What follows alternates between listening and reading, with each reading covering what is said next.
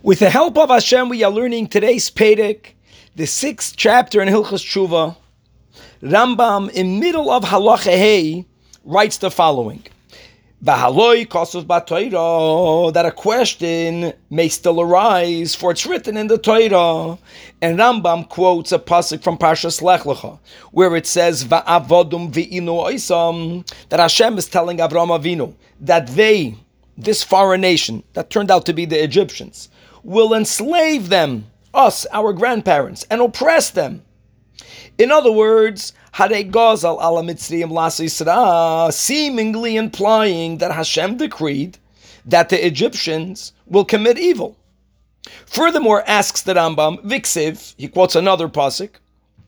This is a pasuk from Parshas Vayelach, that the Torah writes, "V'kom ha'omazev zona achrei Elohei mechar haaretz," that this nation, our people, will arise and stray after alien gods of the land.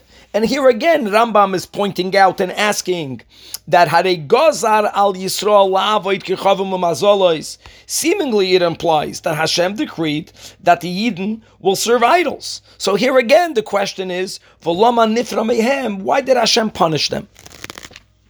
Now, the Lechem Mishnah says that these questions that we have in today's Perek is a continuation, and it's similar to the question that we learned yesterday at the end of Pedic A.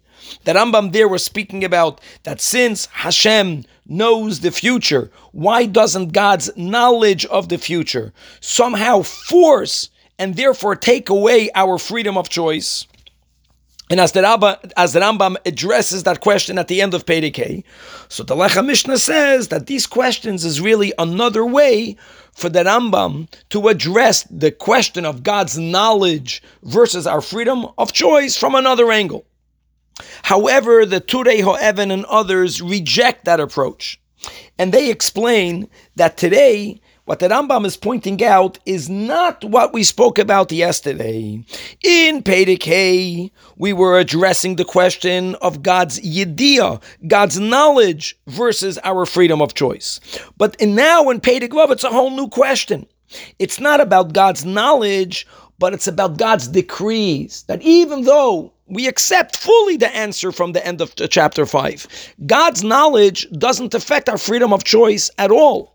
But if God makes a decree, that should affect our freedom of choice. The Rebbe in Likkutei Sichos, Chelik Hey, page 132 in footnote 3, authenticates the approach of the Turei Ho'even, and the Rebbe now gives a beautiful insight to it that the reason why this is taka different than that which we discussed in the end of last chapter is because Hashem's knowledge, being that that knowledge is not revealed to us, this is why it does not interfere with our freedom of choice. But what the, what the Rambam is asking now and the Rambam calls it a decree. What makes God's knowledge from only being knowledge into a decree, which makes a whole new question, is by the fact that Hashem, so to say, spoke out. Hashem decreed it by speaking. There are words here. And that's the emphasis that the Rambam writes, explains the Rebbe. Since it's written in the Torah, so God's knowledge already came down and was expressed through God's speech. Ooh, that is already something that should force our freedom of choice or the Egyptians' freedom of choice, and that's why this is a whole new question. Gevaldik. And based on this insight, the Rebbe explains the following. In Parshas Vayetze, when we find that when Hashem revealed himself to Yaakov Avinu, in his dream. And Hashem referred to himself as I am Hashem, the God of Avraham, and your father, and the God of Yitzchak. Ooh, and Rashi points out that this is an anomaly because normally the rule is, says Rashi, that Hashem will never link his name even to a tzaddik during the lifetime of a tzaddik. And he quotes a pasuk from Iyuv.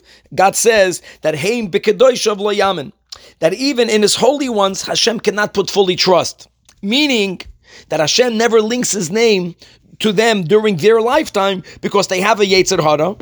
And if Hashem will refer to himself as the God of that tzaddik, maybe that tzaddik will choose, God forbid, not to be a tzaddik. Hashem waits for their passing. And the Rashi explains Yitzchak was an exception. Yitzchak was blind, therefore he had no more Yetzer Hara, therefore God made the exception. So the Rebbe says, now we understand the Rashi.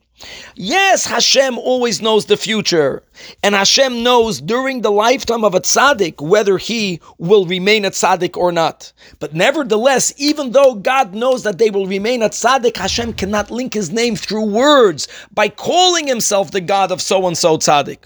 Because then those words will force the tzaddik to, to remain a tzaddik, and that will interfere with the freedom of choice. However, since Yitzchak Nachamal lost his Yetzer Hara because he was blind, Hashem was able to even verbalize Elokei Yitzchak Gevaldik.